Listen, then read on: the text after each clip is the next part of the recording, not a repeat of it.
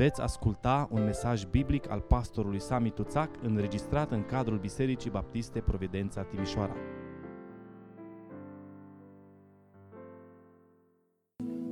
Vă invit să deschidem Sfânta Scriptură în întâia epistola Apostolului Pavel către Tesaloniceni, capitolul 1, și vom citi versetul 8.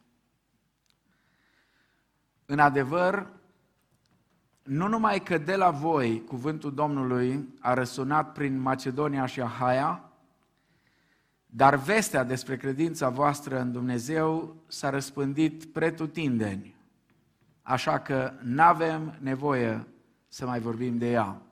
Amin. Vă rog să luați loc.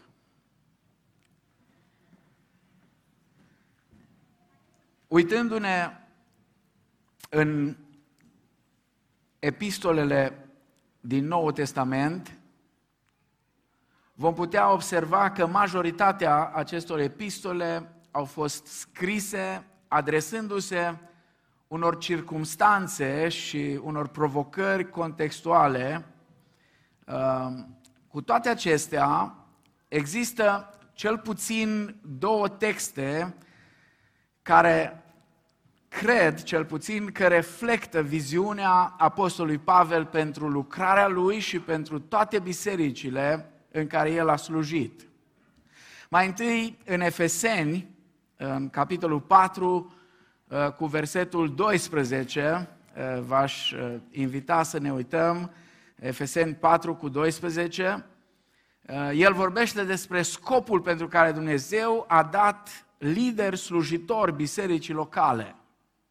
Și el spune că a făcut-o pentru pregătirea sfinților în vederea lucrării de slujire pentru zidirea trupului lui Hristos. Scopul ultim al acestor lucrări a fost ajutarea credincioșilor să ajungă la unitatea credinței, spune în versetul 13, și a cunoașterii Fiului lui Dumnezeu, la înălțimea staturii plinătății lui Hristos. Același adevăr îl reafirmă Apostolul Pavel și în Coloseni. Și în Coloseni, capitolul 1, versetele 28 și 29, Pavel spune pe El, adică pe Hristos, îl propovăduim noi și sfătuim pe orice om și învățăm pe orice om cu toată înțelepciunea ca să înfățișăm pe toți oamenii desăvârșiți în Hristos Isus. Pentru aceasta mă trudesc, spune el, și mă lupt după lucrarea lui care se manifestă prin mine cu putere. Cele două mijloace principale prin care se atinge scopul creșterii și maturizării în Hristos sunt cuvântul lui Dumnezeu și Duhul lui Dumnezeu. În ambele texte și de asemenea există multe alte texte care susțin că Duhul și Cuvântul sunt catalizatorul principal pentru creșterea, mărturia și închinarea creștină. Sigur, sunt și alte mijloace ale Harului ce contribuie la maturitatea creștinului. Dar cuvântul și Duhul sunt cele principale. Mulți creștini când se gândesc la o biserică, și noi astăzi ne gândim în mod special, pentru că este o zi specială pentru noi, este o zi care ne provoacă amintire, o zi plină de emoții. Uh, în urmă cu trei ani, în a doua duminică din noiembrie, seara, am avut primul nostru serviciu și nu știam ce o să se întâmple, nu știam cum vor fi uh, următoarele zile, următoarele luni. Am trăit prin credință și Aș vrea să continuăm să trăim prin credință, pentru că viața creștină este o viață trăită prin credință. Amin? Mulți își doresc când se gândesc la o biserică, o biserică mare. Poate că și noi suntem dintre cei care gândim așa. Așa că în seara asta, rugăciunea mea este ca Domnul să ne ajute să ne cercetăm inimile și uh, să ne gândim la însemnătatea unei creșteri lente și stabile a Bisericii lui Hristos. spre deosebire de o creștere copleșitoare în care poate că uneori doar crește numeric biserica și nimic mai mult. Este adevărat, uneori Dumnezeu are alte planuri și aș vrea să vă dau un exemplu, nu de la noi, că nu vreau să fiu părtinitor cu nimeni, am să vă dau un exemplu de peste ocean, uh, despre cineva pe care oricum uh, majoritatea dintre voi îl cunoașteți, e vorba de Tim Keller. Imediat după atentatele din 11 septembrie, Tim Keller a avut la biserica Redeemer pe care o păstorește în, în Manhattan, în New York, a văzut o creștere imediată în prezență cu aproximativ o mie de persoane. Așa, brusc, dintr-o dată au venit, de, pe, de peste tot. Și biserica dintr-o dată s-a trezit cu o creștere spectaculoasă. Vreau să înțelegem că Dumnezeu face lucrări de genul acesta. Dar, dragii mei, acestea sunt excepțiile, nu regula. Acum, dorința de creștere rapidă nu este păcătoasă sub nicio formă. Este însă păcat să facem un idol din dimensiunea slujirii noastre. Și știți, uneori linia de demarcație dintre ambiția evlavioasă și cea nelegiuită este periculos de subțire.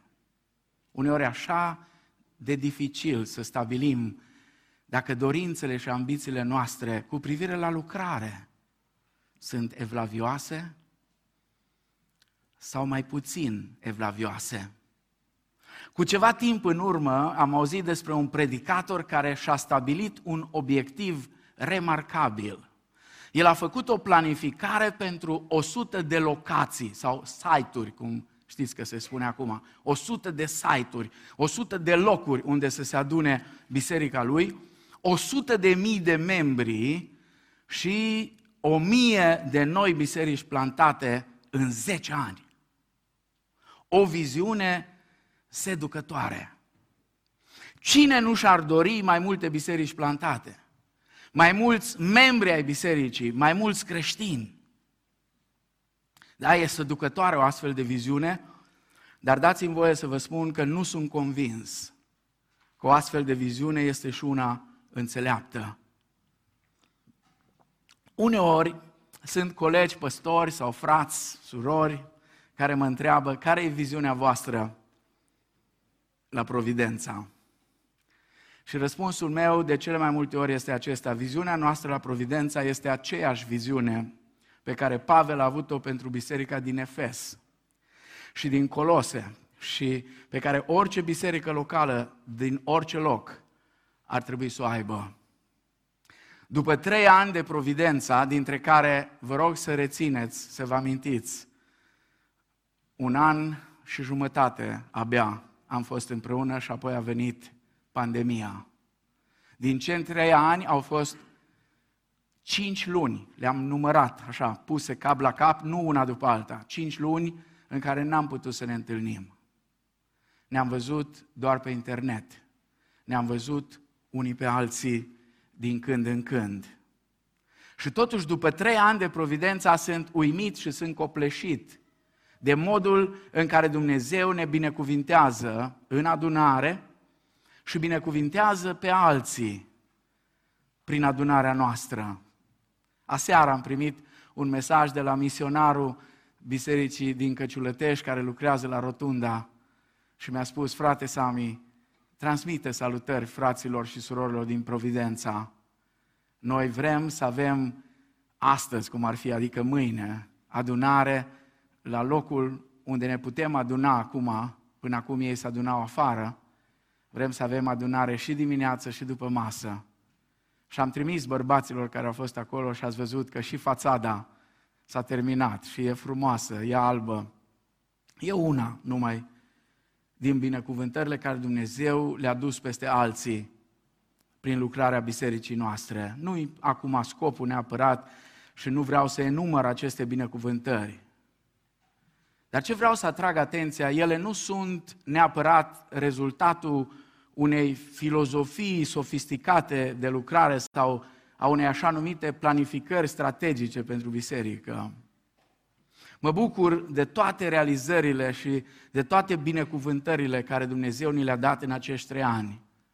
Dar aș vrea să le vedem ca un rod indirect al scopului principal de a zidi un trup pentru slava lui Hristos în Timișoara, printr-o dependență sănătoasă de Duhul lui Dumnezeu și de Cuvântul lui Dumnezeu.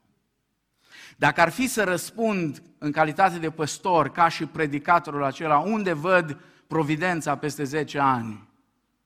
Răspunsul meu ar fi cam așa, viziunea mea cu privire la ceea ce trebuie să fie providența în următorii 10 ani sau 50 de ani este o familie în care bărbați și femei, copii și tineri și bătrâni cresc în maturitate și sfințire în Hristos, ca rezultat al cunoașterii lui Dumnezeu și a experimentării puterii Duhului Sfânt.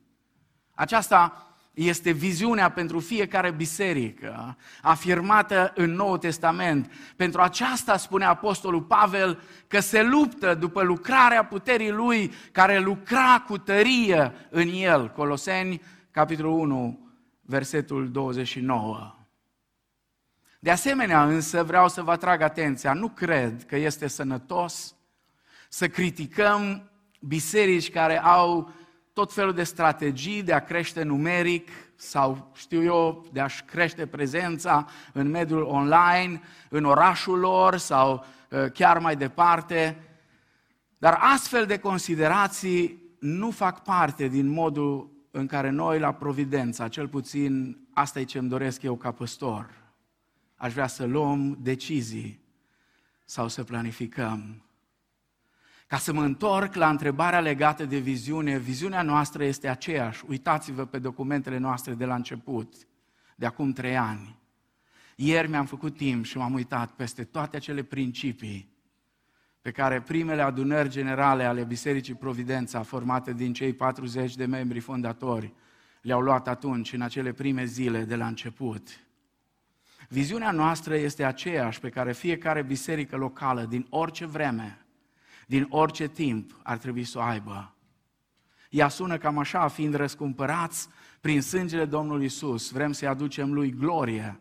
Iar modul principal prin care facem lucrul acesta este viața noastră la oaltă, manifestând dragostea lui Isus unii față de alții. Ne adunăm la oaltă pentru a cânta, pentru a ne ruga, pentru a asculta cuvântul lui Dumnezeu, veghind unii asupra celorlalți. Ne dorim ca tot mai mult să aducem lui Hristos închinare, ca Domn și Mântuitor, în Timișoara, în Ghiroda și până la marginile pământului. Amin?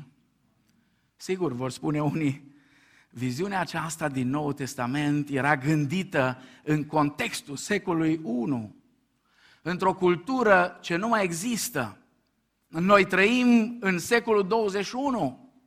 În secolul 21 avem o cultură diferită, avem un context diferit, avem o societate diferită. Oare n-ar trebui să ne adaptăm? Oare nu există nevoia unui nou tip de a face biserică, unui nou fel de a conduce biserica? Înțeleg întrebările acestea.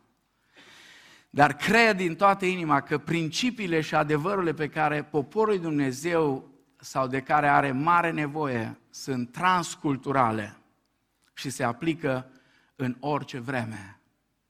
Dacă vreți o opinie personală, sunt convins că tocmai din cauza regândirii și remodelării adevărurilor Cuvântului Dumnezeu făcute de unii lideri pentru a le face mai palpabile în fața sensibilităților contemporane, mărturia bisericii este anemică și este ineficientă în adresarea nevoilor urgente, de bază a tuturor oamenilor. Da, nu mă înțelegeți greșit. Există un loc pentru contextualizare precaută și înțeleaptă, dar nu până acolo, încât principiile spirituale și teologice ale Scripturii, învățătura și lucrarea bisericii locale să fie erodată și adaptată la, la, la, la cerințele societății noastre seculare. Biserica trebuie să rămână biserică, Principiile pe care a fost zidită Biserica lui Hristos trebuie să rămână aceleași. Societatea noastră are nevoie de păstori și de biserici ce sunt total dedicați necompromiterii și neschimbării adevărurilor cuvântului Dumnezeu, care sunt întotdeauna relevante și aplicabile, indiferent de cultura sau perioada istorică în care trăim. Sigur, spuneam, e loc de contextualizare. Și trebuie să ne rugăm ca Dumnezeu să ne dea înțelepciune, ca adevărurile acestea neschimbabile să le putem face înțelese pentru generația în care noi trăim. Să ajungem chiar să traducem, da? luați-o așa ca o imagine, să traducem în limbajul celor de astăzi ceea ce Cuvântul lui Dumnezeu spune, fără să alterăm într-un fel sau altul mesajul. Trebuie să ajungem la inimile copiilor, trebuie să ajungem la inimile celor tineri, la inimile celor în vârstă, la inimile familiilor, la mamele care își cresc copiii mici, la toți cei care au nevoie, cu același mesaj, fără să-l alterăm, dar cerând de la Dumnezeu înțelepciune, să-l transmitem într-un așa mod încât fiecare să înțeleagă cuvântul și să poată lua decizii în urma înțelegerii cuvântului Dumnezeu. De fapt, biserica și conducerea ei a fost chemată și echipată de cuvânt și prin Duhul să ridice un popor al lui Dumnezeu care manifestă o influență transformatoare și cristocentrică asupra inimilor oamenilor. Mesajul din seara aceasta este cum sau de ce să ai o creștere lentă a bisericii. De ce să-ți dorești o creștere lentă? Nu vreau să afirm sub nicio formă în seara asta că bisericile mai mici sunt mai evlavioase decât bisericile mai mari. Nu vreau să afirm că nu trebuie să fie o creștere. Din potrivă, vă rog să vă uitați, tema este despre creștere, nu despre stagnare. Trebuie să fie o creștere, dar trebuie să fie o creștere sănătoasă. Vom vedea imediat. Pur și simplu sugerez faptul că atât eu, în calitate de păstor, cât și congregația noastră, vom fi avantajați în slujire de o creștere sănătoasă și constantă. Acum, sigur, dacă Dumnezeu dorește să ne dezvolte lucrarea într-un mod extraordinar, supranatural, ne vom supune voinței Lui. Am slujit 26 de ani într-o biserică, una dintre cele mai mari biserici din țară. Știu ce înseamnă să slujești într-o astfel de biserică.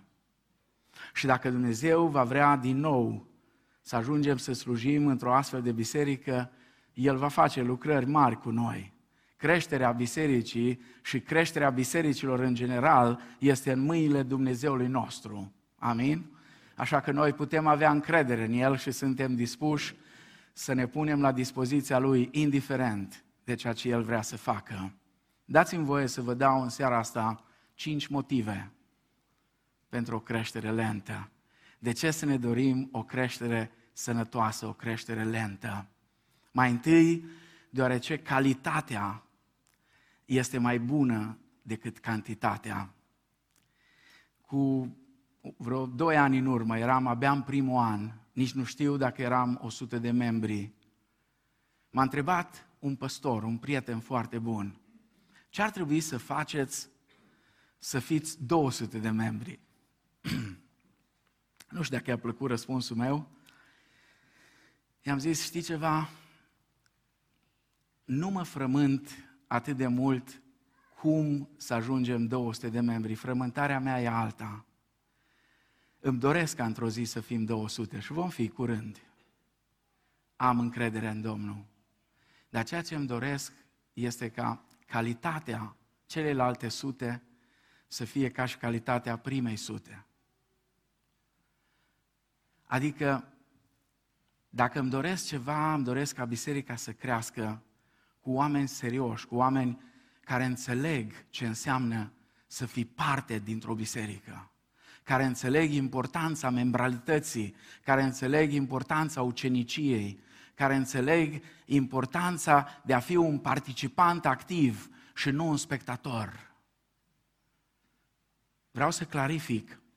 Nu spun că ar trebui să fixăm ștacheta de a deveni cineva membru la Providența atât de sus încât numai creștinilor cu o teologie solidă, cu state vechi de fidelitate să li se permite să alăture bisericii noastre. Lucrul acesta ar fi nelegiuit. O biserică nu e un seminar, e o biserică, nu despre asta e vorba. Dar aș vrea să ne asigurăm, aș vrea să ne rugăm ca Dumnezeu să adauge la numărul nostru oameni dornici de a-L cunoaște pe El, așa cum am fost noi de zilele de început, de cum am început, cu aceeași inimă, cu aceeași dorință de a face lucrarea lui Dumnezeu și de a clădi în Timișoara o biserică de impact. O biserică care să aibă de spus ceva societății care are atât de multe întrebări. Sigur, suntem încă în stadiul copilăriei. Avem doar trei ani și nici aia n-am reușit să-i trăim toți împreună. Contextul a fost de așa natură, însă mulțumim Domnului că în timpul acesta Dumnezeu și-a făcut lucrarea și biserica a crescut și sunt încântat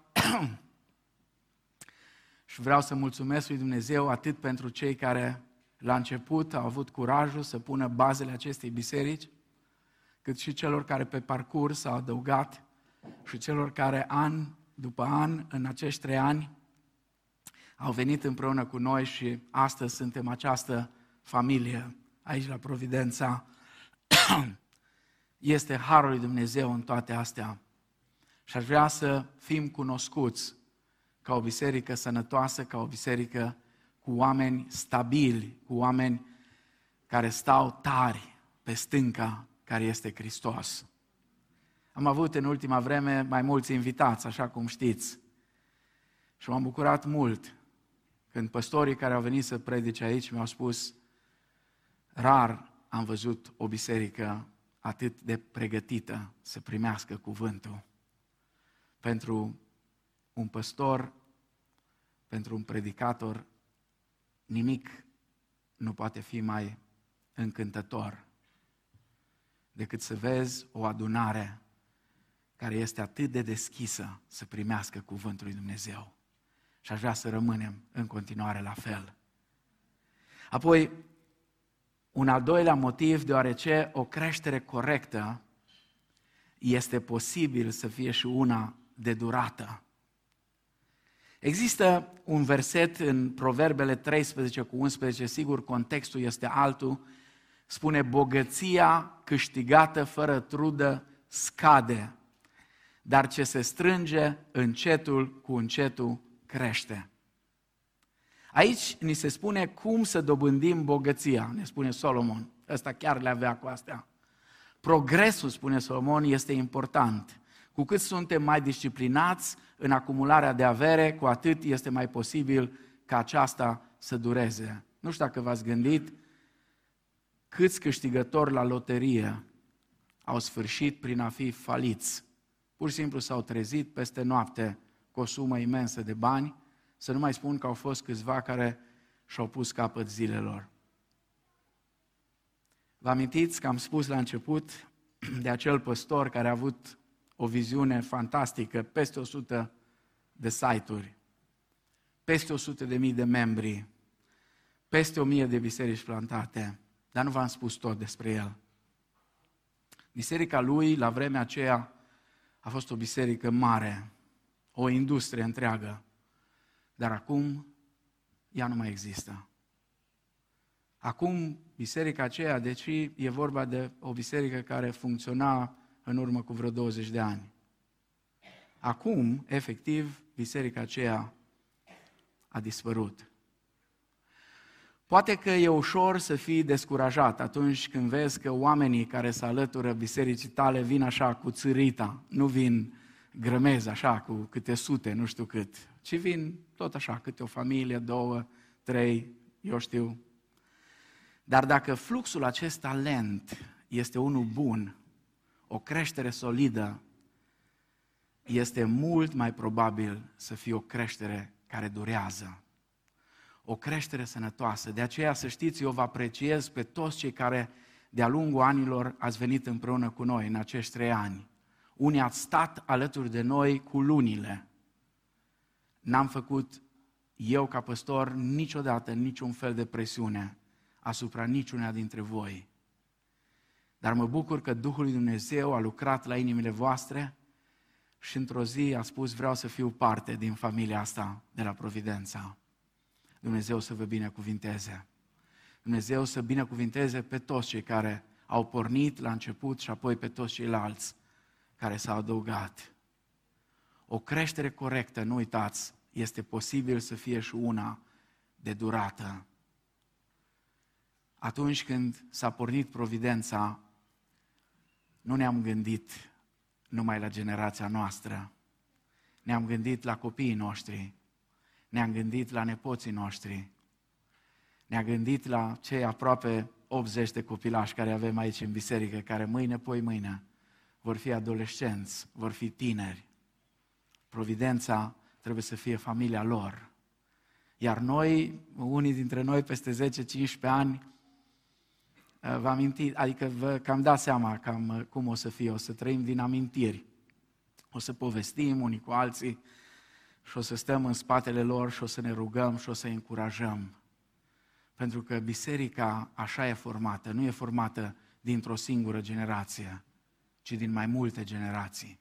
A, e foarte ușor să te focusezi, cum se spune azi, să te focalizezi strict pe o anumită generație și să spui, uite, focalizarea noastră este între 20 și 30 de ani. Poți să ai un succes fantastic.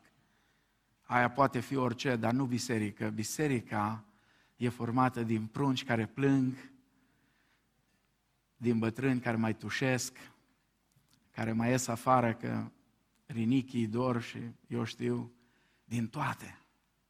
Din toate. Din toate aceste categorii, din toate aceste generații. Apoi un alt motiv pentru care e bine să avem o creștere lentă, deoarece bisericile nu sunt fabrici. Bisericile nu sunt fabrici, vă rog să rețineți asta. Există un principiu în economie numit economie de scară. E o idee simplă, o afacere înregistrează economii de costuri atunci când crește producția. De exemplu, McDonald's poate negocia un preț mai mic pentru cartofi decât oricare alții, pentru că poate cumpăra milioane de tone, de, de kilograme, de tone de cartofi o singură dată. O navă maritimă va folosi aceeași cantitate de combustibil transportând 10 containere ca și când transportă 1000 de containere. Fiind mai eficienți, managerii fabricii pot produce adesea mai multe obiecte cu același număr de lucrători. Toate acestea sunt principiul economiilor de scară. Pe scurt, eficiența crește atunci când afacerile cresc. Dar Dumnezeu nu a conceput biserica pentru a maximiza eficiența. Oricât de utile, de exemplu, ar fi grupurile mici, și ele sunt foarte utile, ele nu vor înlocui niciodată o conversație unul la unul. Unul la unul. Unul stând cu celălalt de vorbă, împărtășind, rugându-se. Oricât de valoroase ar fi ritriturile, retragerile pentru cei căsătoriți, și noi am încercat să avem cât mai multe cu toată biserica, nu doar cu familiile, și putem face și numai cu cei căsătoriți dacă se vrea. Dar asta nu va face să nu fie nevoie de consiliere maritală. Întotdeauna vor fi cupluri care se vor confrunta cu probleme și cineva va trebui să fie lângă ei. Timpul meu de pregătire a predicii probabil că va rămâne același dacă predic la 150 sau la 500 de persoane. Dar știți, pe măsură ce biserica crește, și cerințele slujirii pastorale vor crește. Și va deveni tot mai necesar să ne asigurăm că întreaga turmă este bine păstorită. Întotdeauna mă gândesc ca și păstor cu frică la îndemnul lui Pavel adresat prezbiterilor bisericii din Efes. În Faptele Apostolilor, capitolul 20, cu versetul 28. Luați seama, dar, la voi înșivă și la turma, la toată turma, la toată turma peste care v-a pus Duhul Sfânt episcopi, ca să păstoriți Biserica Domnului pe care a câștigat-o cu însuși sângele său. Cuvintele care mi-atrag atenția în acest verset sunt luați seama, adică aveți grijă că veți plăti pentru asta. Vedeți, fiecare credincios va da socoteală de viața lui înaintea Domnului. Păstorii vor da socoteală inclusiv de întreaga turmă. E o responsabilitate enormă.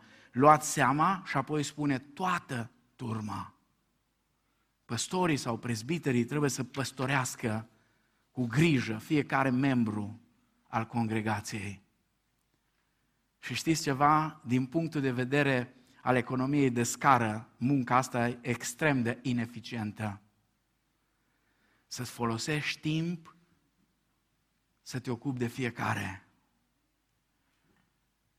Și cu cât biserica crește, cu atât e nevoie de o lucrare mai mare și mai bine pusă la punct. De aceea, atunci când ne rugăm pentru creșterea bisericii, trebuie să ne rugăm în primul rând pentru o creștere în maturitate.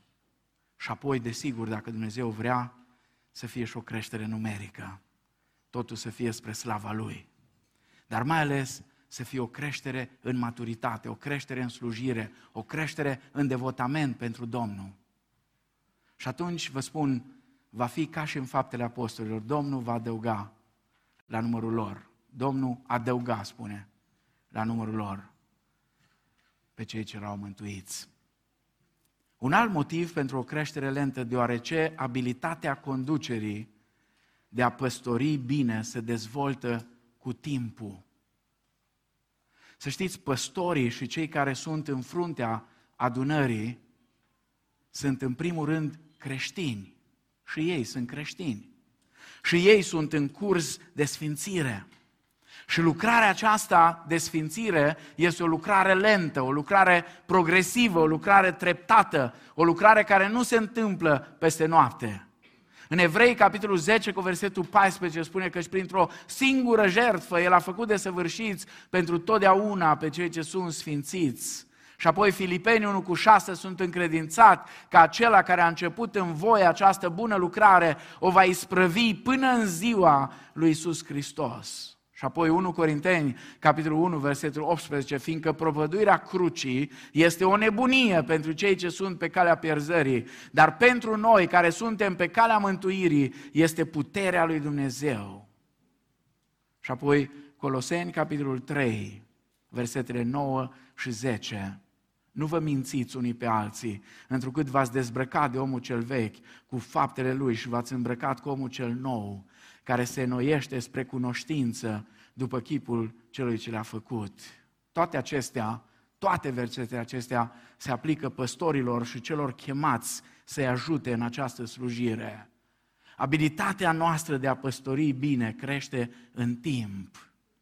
Abilitatea noastră de a sluji ca și membri în biserică crește în timp. În timp creștem în dragoste, creștem în bucurie, creștem în pace, creștem în răbdare, creștem în amabilitate, creștem în bunătate, creștem în credincioșie, creștem în blândețe, creștem în autocontrol.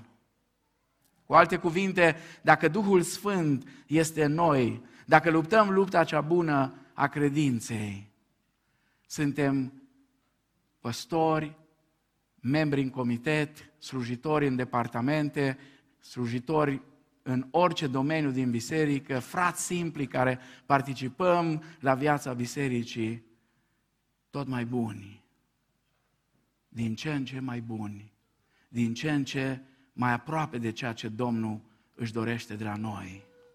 Fiecare congregație are nevoile ei, iar odată cu trecerea timpului și creșterea congregației vor fi și mai multe nevoi. Sunt unii bărbați care pur și simplu sunt potriviți să intre într-un astfel de context și să înceapă imediat o lucrare. Cei mai mulți bărbați însă nu.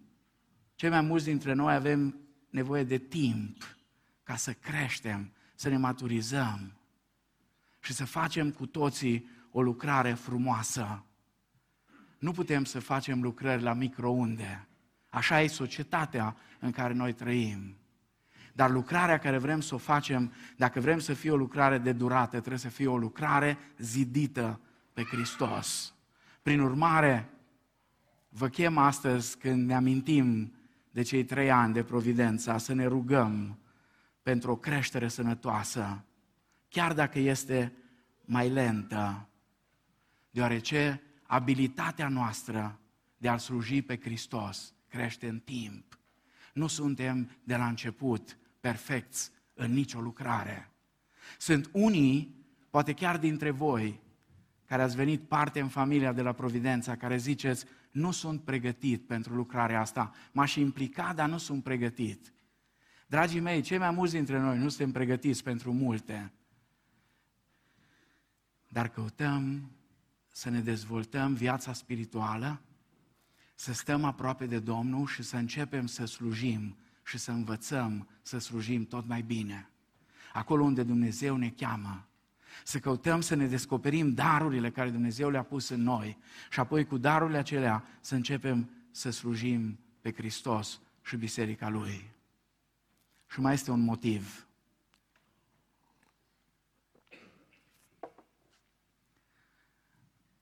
De ce o creștere lentă și nu una în hapuri? Deoarece bisericile mai plăpânde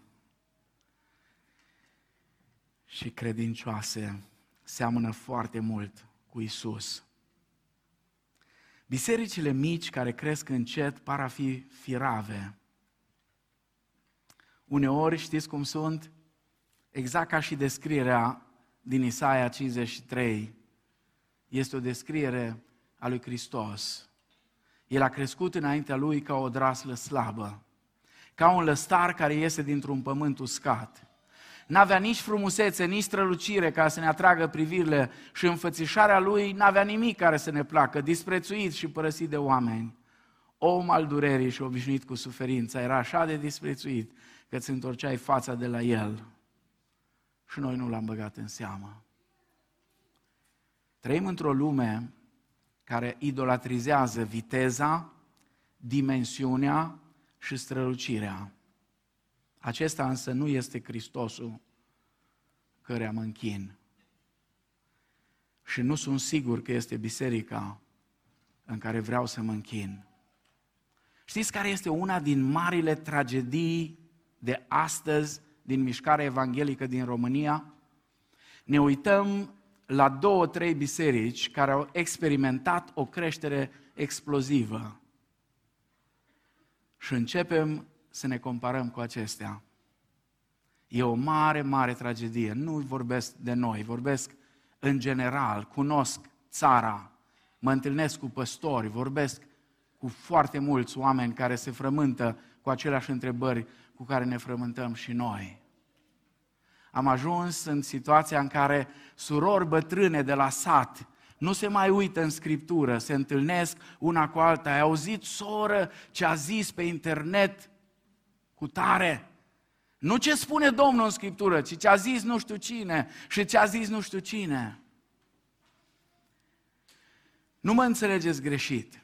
Vă rog să nu mă înțelegeți greșit, sunt lucruri pe care le putem învăța de la oricine. De la oricine putem învăța.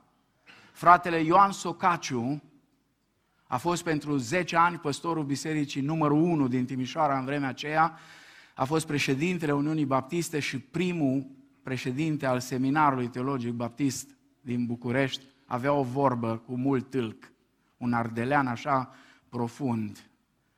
Spunea el, uneori lumina poate să vină și din beci. Așa că putem să învățăm de oriunde, dar știți unde greșim? Atunci când nu realizăm că fiecare adunare locală este unică, nu este o franciză a alteia.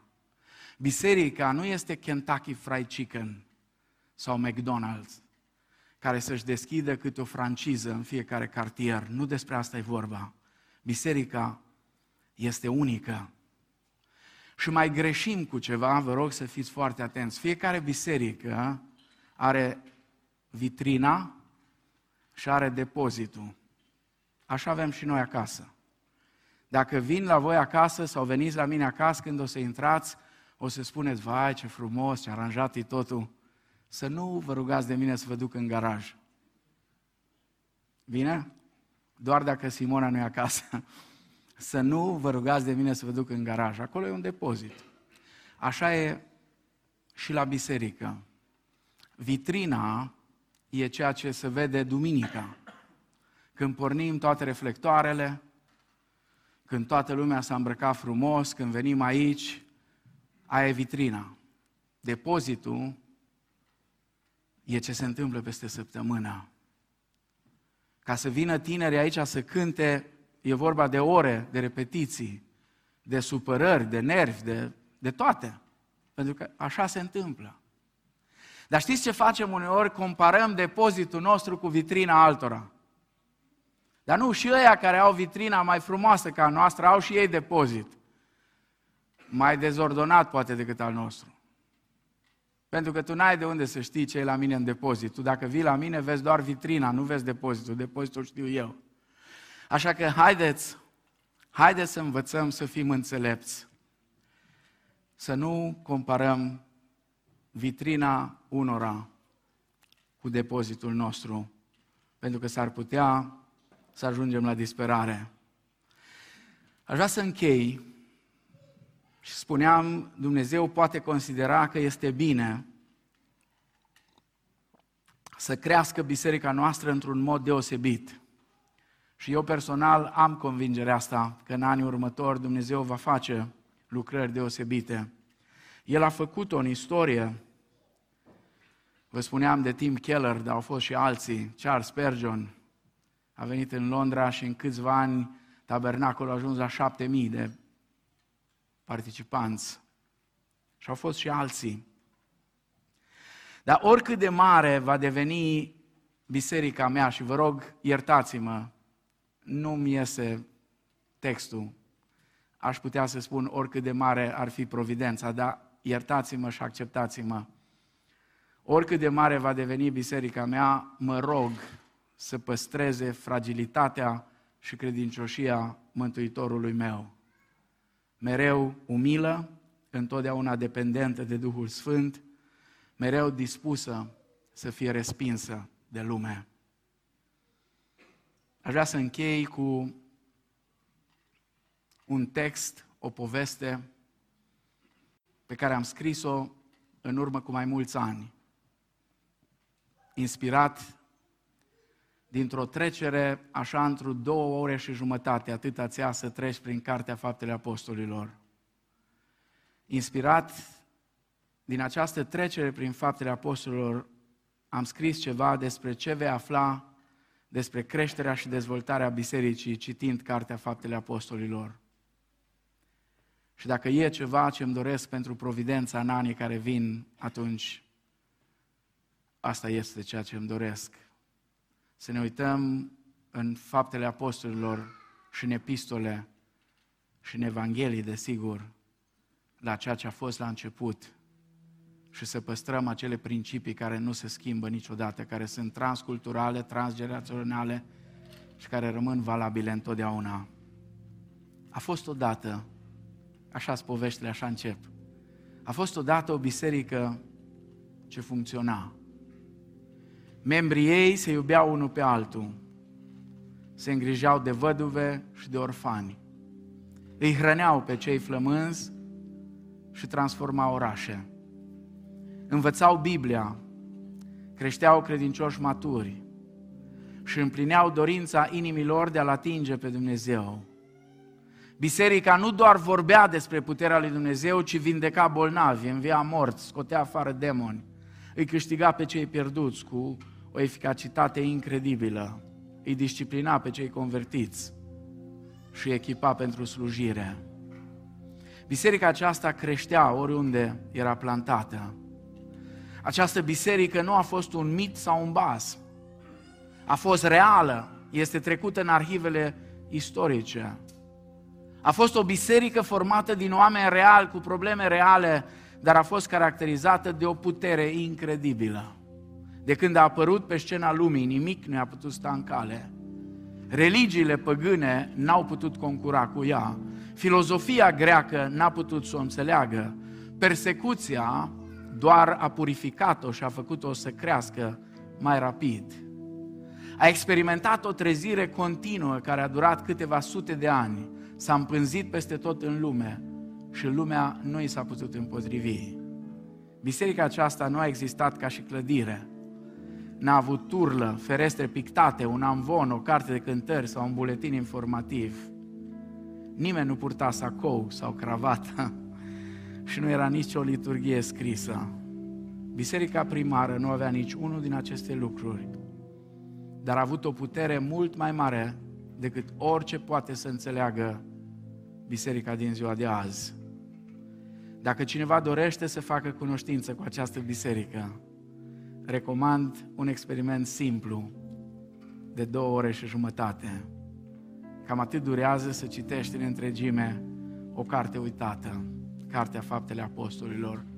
Vei fi uimit de ceea ce vei descoperi și îți vei dori să fi fost acolo atunci și vei începe să dorești să experimentezi aceeași viață acum, aici și vei cunoaște biserica pe care n-ai văzut-o niciodată. Amin.